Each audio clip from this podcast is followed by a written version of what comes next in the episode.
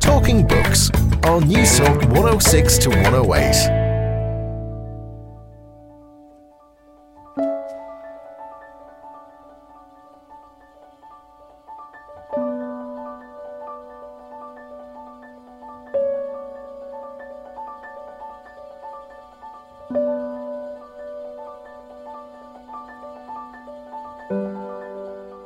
Thinking back to, visiting Yellowstone after certain romantic breakups or during the middle of certain wonderful relationships. And, of course, for most of the time I was visiting Yellowstone as a tourist rather than as a researcher. It was only in the last few years that I decided to write this book. And I certainly, when I go to Yellowstone, it's a wonderful place. I learn a lot about nature and about how it works there. I learn a little bit about myself as I see myself in this glorious environment. But in the end, people are the ultimate mystery. And so what I have not learned mostly is about myself and my companions. There is still so much more to learn about everybody. The story of Yellowstone is a story of a place gifted with natural wonders and cultural force, and with powerful yet ever-changing ways to harness those gifts for the greater good. It is, in other words, the story of America. It's a story that Americans tell about ourselves, hear about ourselves, and come to see as a description of who and what we are. The words of American writer, historian and all-round rambler John Clayton from his latest book, Wonder Landscape, Yellowstone National Park and the Evolution of an American Cultural Icon, published by Pegasus Books. Hello, how are you? And you're very welcome to Talking Books. I'm Susan Cahill. It's lovely to have your company this evening. Well, on tonight's show, we're going to journey through one of the most awe-inspiring natural wonders of the world, Yellowstone National Park, and ask, does Yellowstone reflect the soul of the American people? In Wonder Landscape, John Clayton writes, "Culture is always layered with new meanings piling on top of old ones. Yellowstone's meaning encompasses much more, including wildlife, architecture, frontier history, and environmental politics." So, how important is Yellowstone National Park to American national identity? And is it more cultural than natural?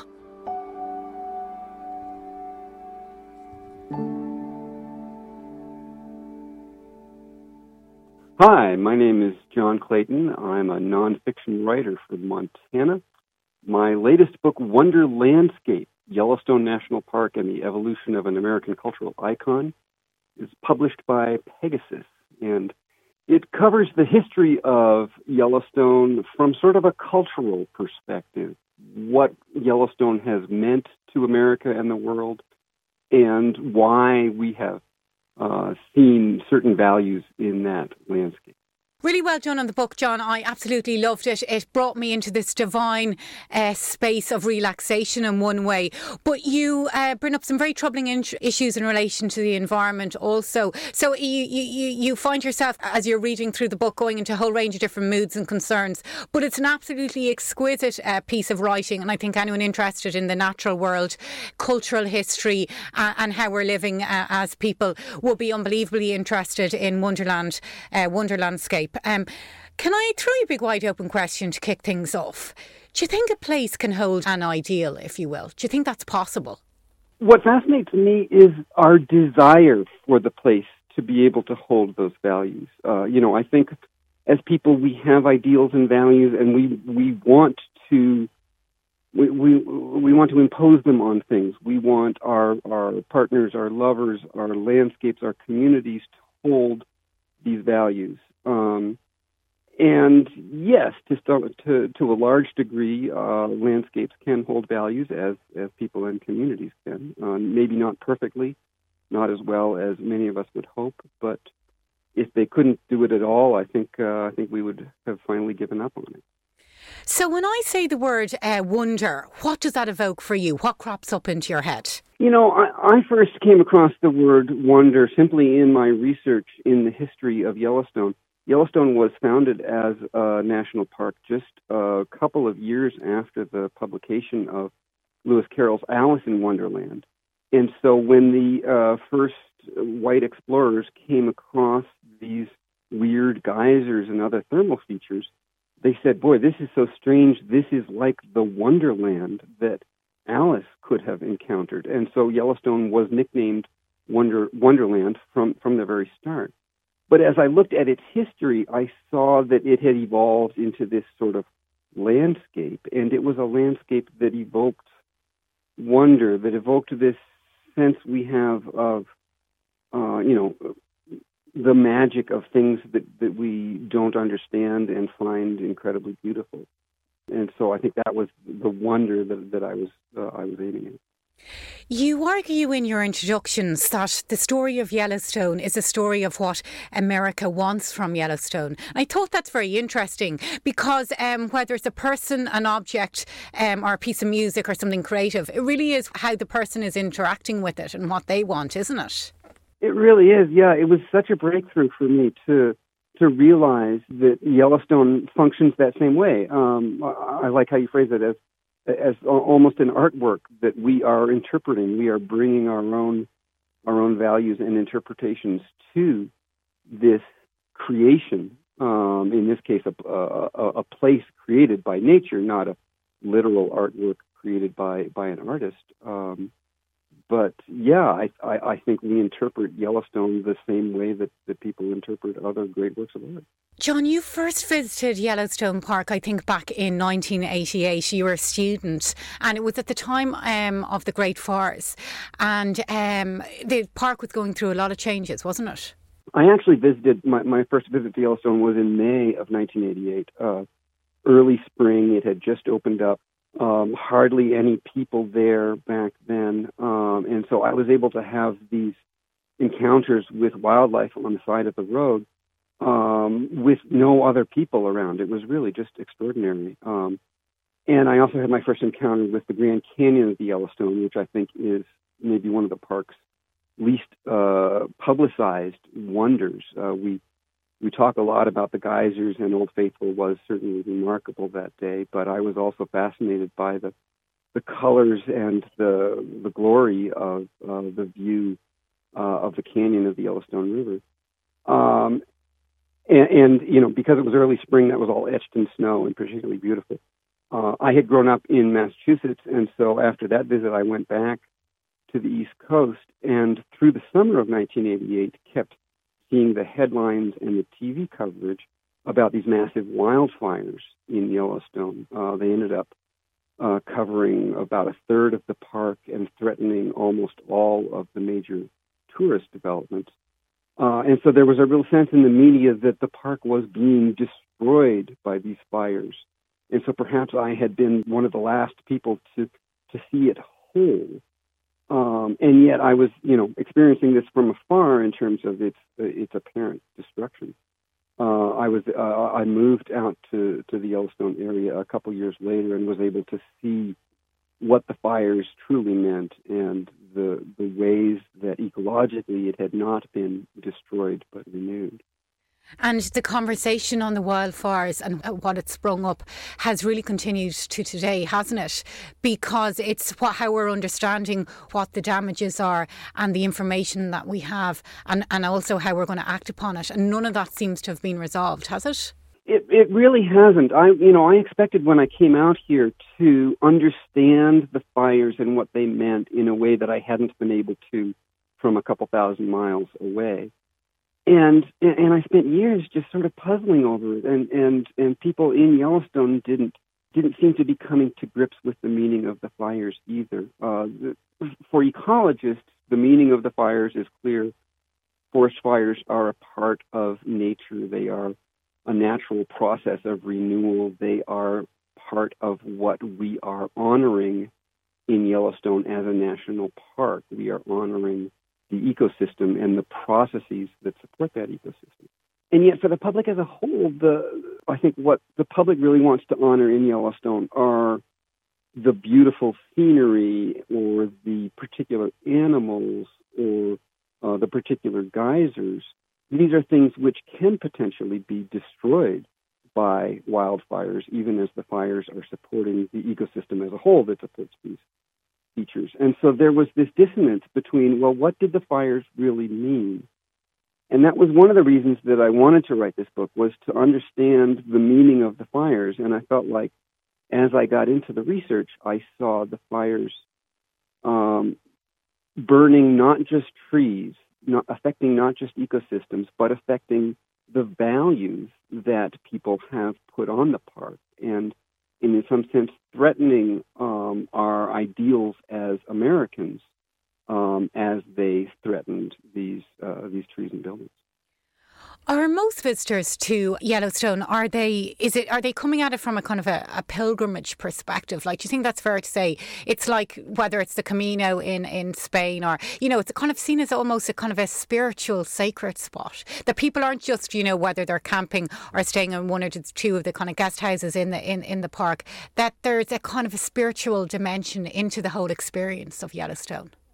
I really like the word pilgrimage. You know, certainly for my family, when I was a child, we went to a lot of national parks. We never actually made it all the way out to Yellowstone from the East Coast. But my parents were determined to show their children the greatest features of the country, and they knew that those features would be captured in national parks.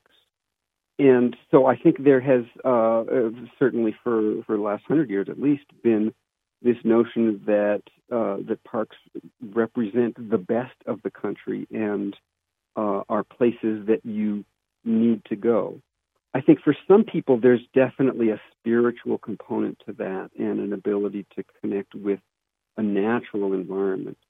But to me, one of the interesting things about Yellowstone is that it covers both that natural spirituality and other aspects that can generate pilgrimages, such as patriotism.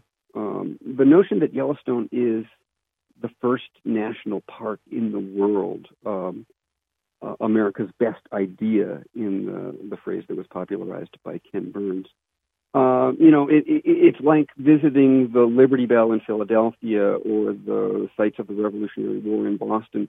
It's something that you go to understand American history. And so you don't necessarily have a spiritual perspective on that. You have a more patriotic perspective. When I saw Yellowstone functioning in these multiple ways, providing multiple types of pilgrimages, I started to understand its huge cultural power. Would it be too much to describe it as a romantic frontier, or do you think that's me kind of losing it a bit? If you're losing it, so does everybody else. You know, the American West, the frontier days are so romantic, exert such a pull on all of us that I think definitely that's a factor in Yellowstone.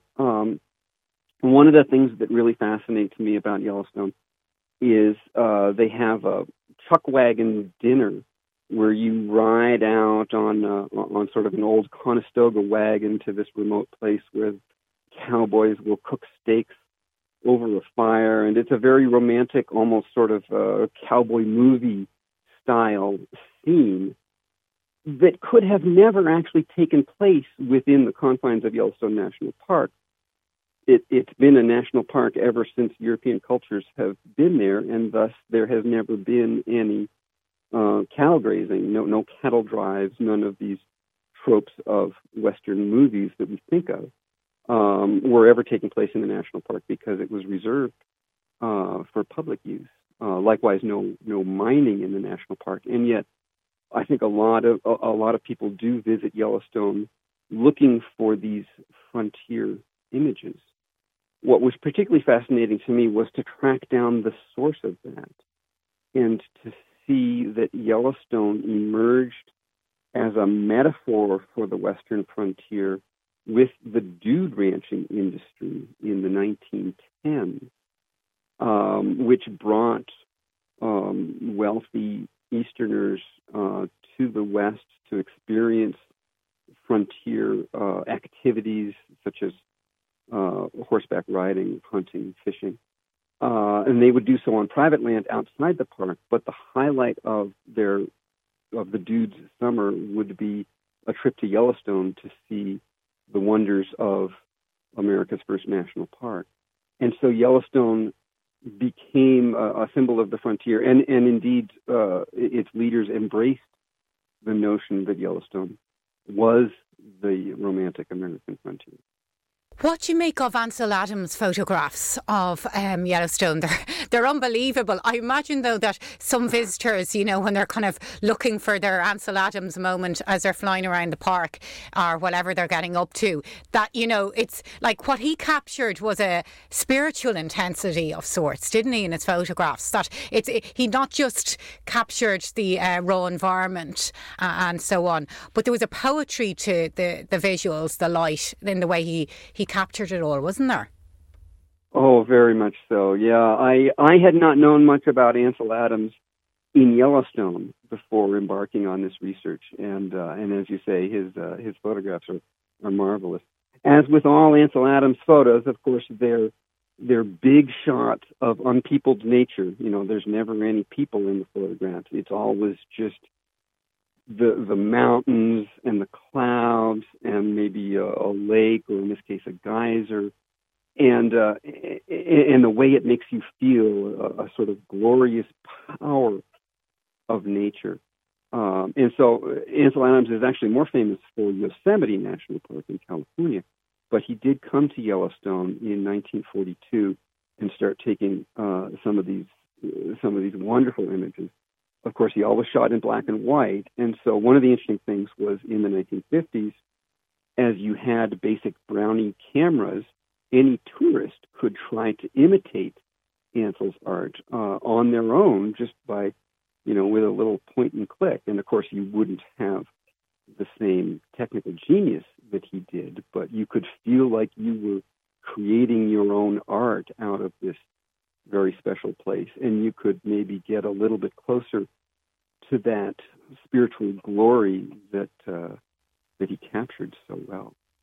As you say, sometimes it can be hard given the crowds. And what was really interesting for me in the research was to realize that Ansel Adams faced that same challenge as well. His first visit to Yellowstone came in 1942 during gas rationing in World War II. And it was a serious drop in park visitation, the fewest visitors they'd had in 30 years or so, since basically before automobiles had been allowed in. When he came back to Yellowstone in, I think it was 1949, he wrote in his diaries and letters that he was just disgusted by the crowds and the people and the sort of spectacles that were associated with a mass tourist event.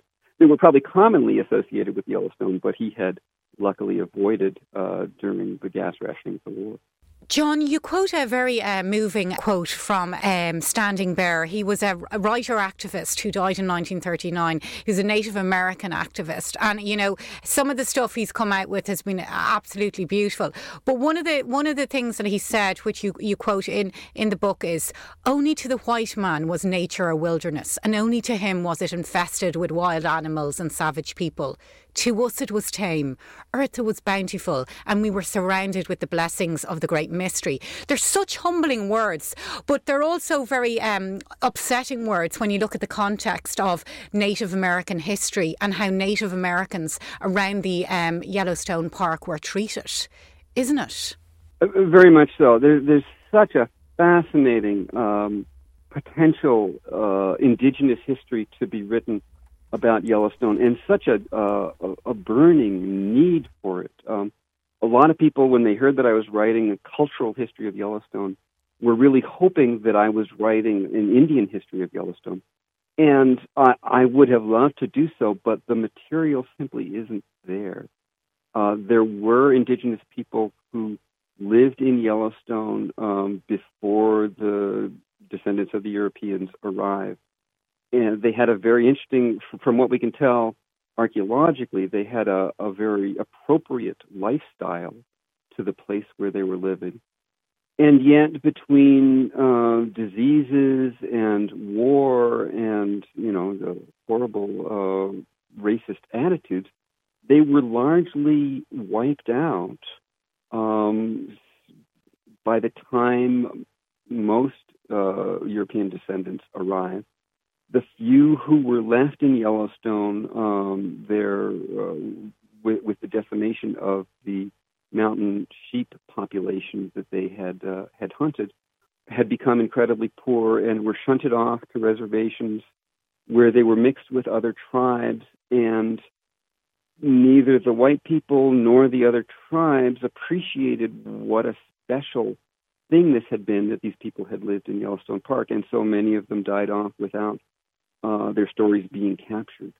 And so there's a couple of archaeologists who have written some interesting materials about indigenous history in Yellowstone, but in terms of actual stories from people, I'm not sure we're ever going to be able to capture it.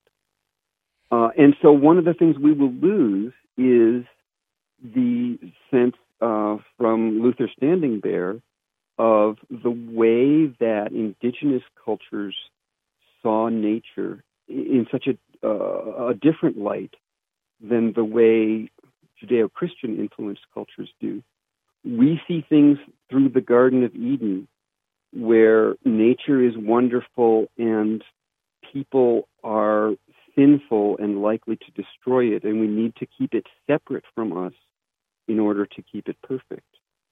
Whereas indigenous cultures tended to see people as part of nature. And so, of course, you would be part of the most glorious parts of nature. You wouldn't keep these parks separate from your life. You would incorporate them into every aspect of your life. Obviously, that would pose challenges for huge populations as we have now. But it is an interesting and beautiful way to look at the world that we have in many ways lost.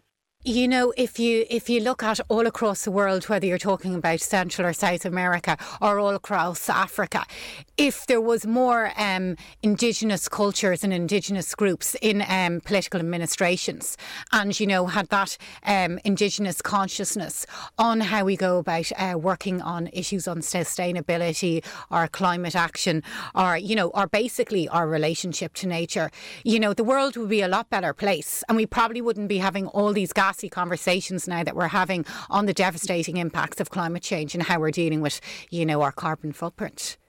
Certainly more, more perspectives, more diversity is always going to lead to stronger solutions.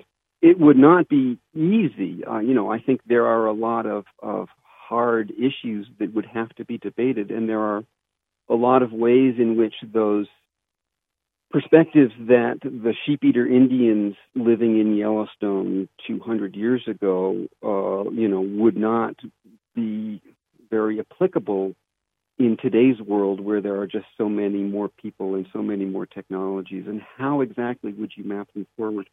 It wouldn't be easier, but it certainly is worth doing to the extent that we can.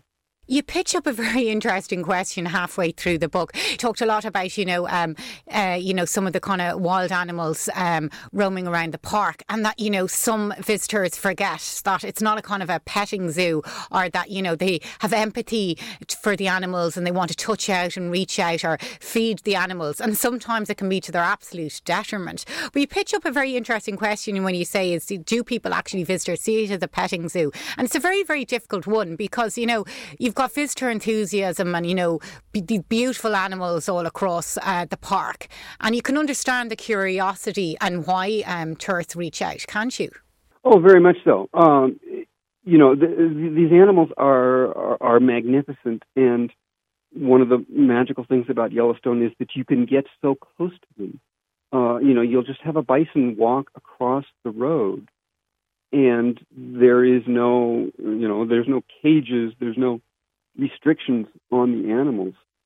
And that's something that we don't see any other place, especially with an animal as unusual as a bison or a wolf or a grizzly bear, to mention some of the other key animals in Yellowstone.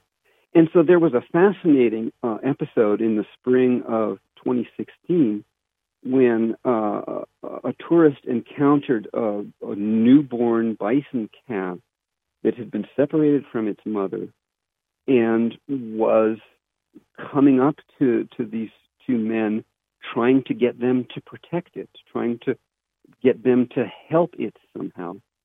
And they ended up loading it in the back of their SUV and trying to take it to a ranger station, where the ranger was appropriately horrified that you would be interfering with nature, gave them a huge fine, and the story sort of went viral. These stupid tourists who don't understand Yellowstone, who are trying to intervene. I had some sympathy for those tourists. They were Canadians.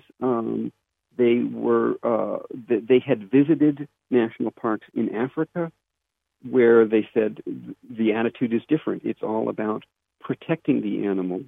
And so if an animal is in danger, you take it to a ranger to help it. In fact, this bison calf, because its mother had somehow abandoned it, it was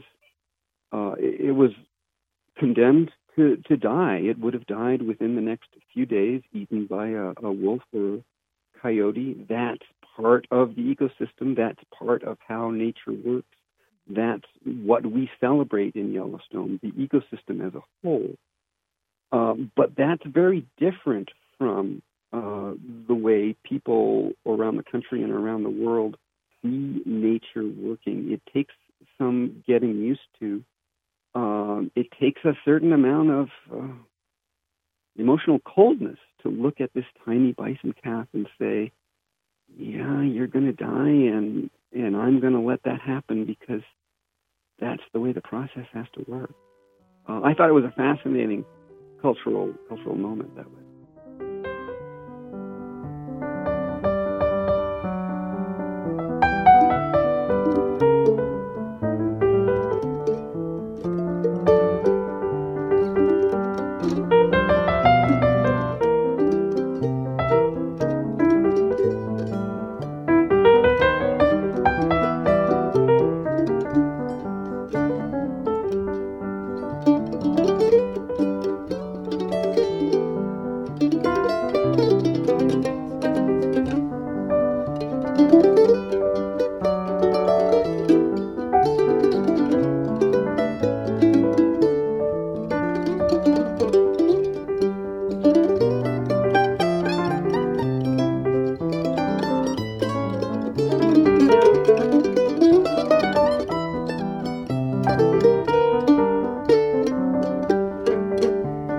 Ain't no use to sit and wonder why, babe, if you don't know by now. Ain't no use to sit and wonder why, babe, doesn't matter anyhow. When your rooster crows at the break of dawn, look out your window and I'll be gone. You're the reason that I'm traveling on. Don't think twice, it's alright.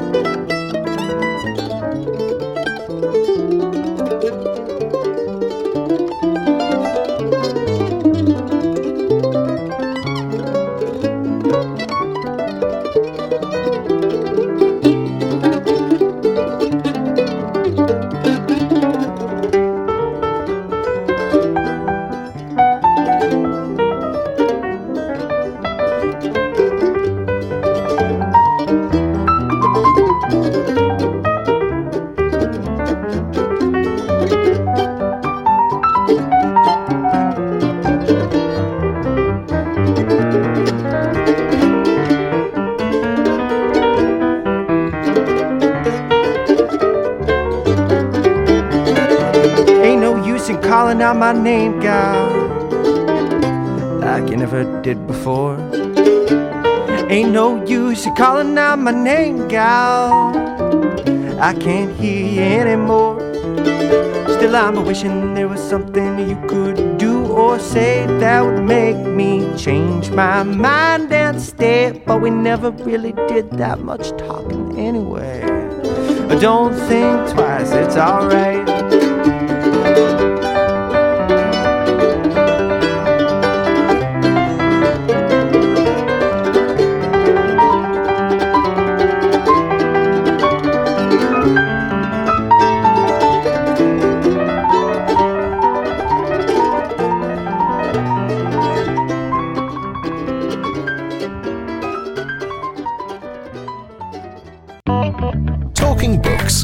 Newstalk 106 to 108.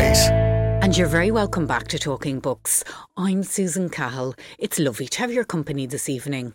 Well, on tonight's show, I'm talking with American writer, cultural historian and environmental activist John Clayton, whose latest book, Wonder Landscape, Yellowstone National Park and the Evolution of an American Cultural Icon, has just been published by Pegasus Books, where John writes, in Yellowstone, people found an intimacy with the natural world, although it might have only been a scrap compared to what Ansel wanted them to find. It was still profound.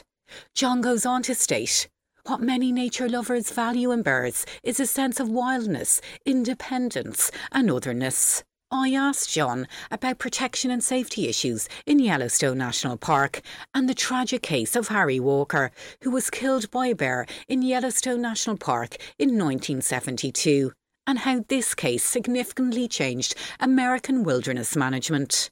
Yeah, it was a tragic situation where a young man was attacked at midnight in his tent outside of Old Faithful. His companion ran for help, but was not able to save him. And yet it happened at such a tense time for Yellowstone and for America in general in the early 1970s, when our culture was at war, the hippies versus the older generation, and we were also changing the way we saw nature. For decades before that, Yellowstone had been the kind of place where you could feed a bear candy out of your car. You would have this intimate relationship to a wild animal. And starting in the 1960s, as ecologists learned more about wild animals and wildlife and what makes them special, we came to appreciate that what we love about wildlife is wildness, is the fact that they are not pets, that we should not treat them as pets and try and feed them. And so policies changed to stop people from feeding bears, to stop bears from eating garbage at the hotels. They had been doing that since almost the beginning of the park.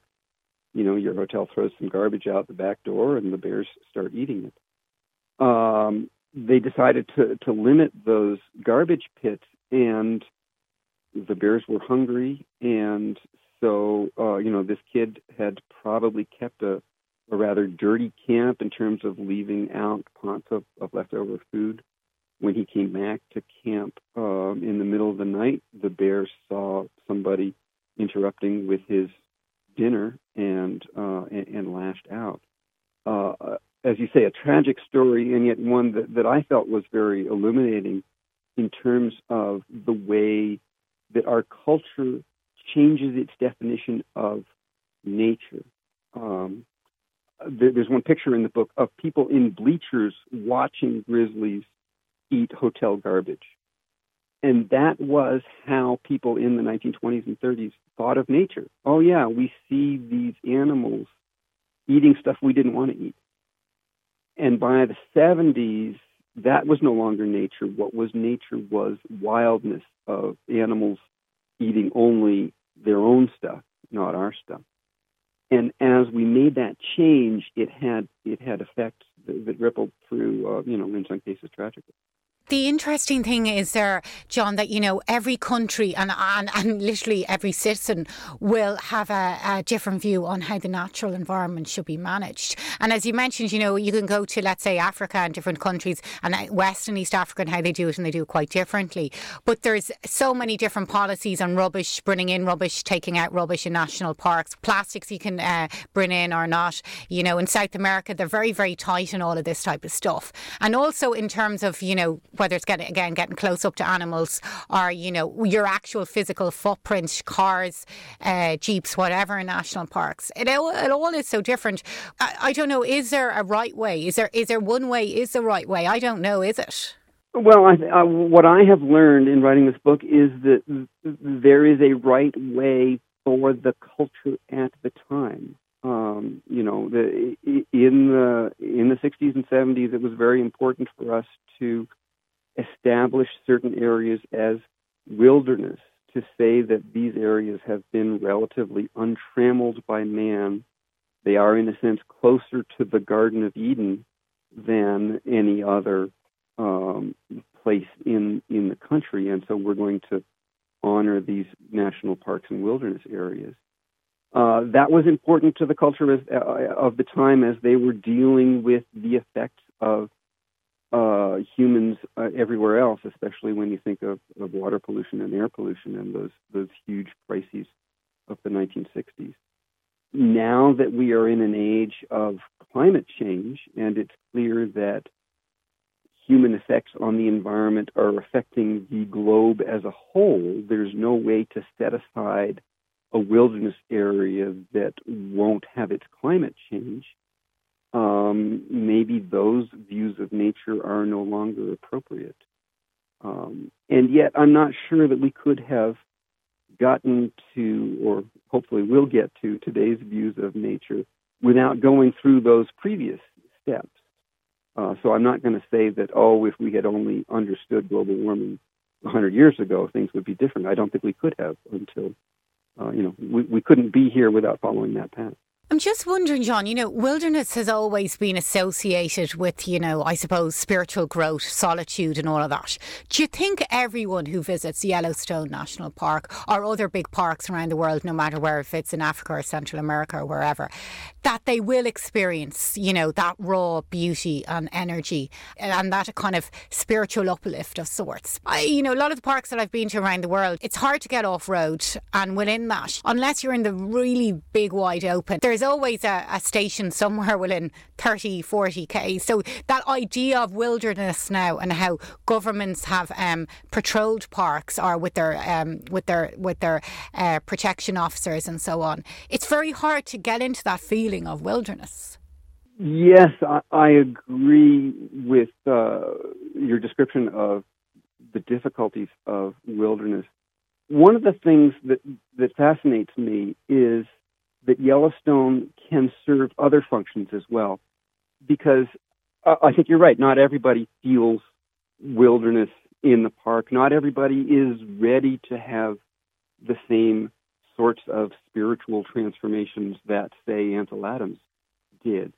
And yet Yellowstone is also appealing to people who are not expecting or not willing or not capable of having that spiritual experience. And the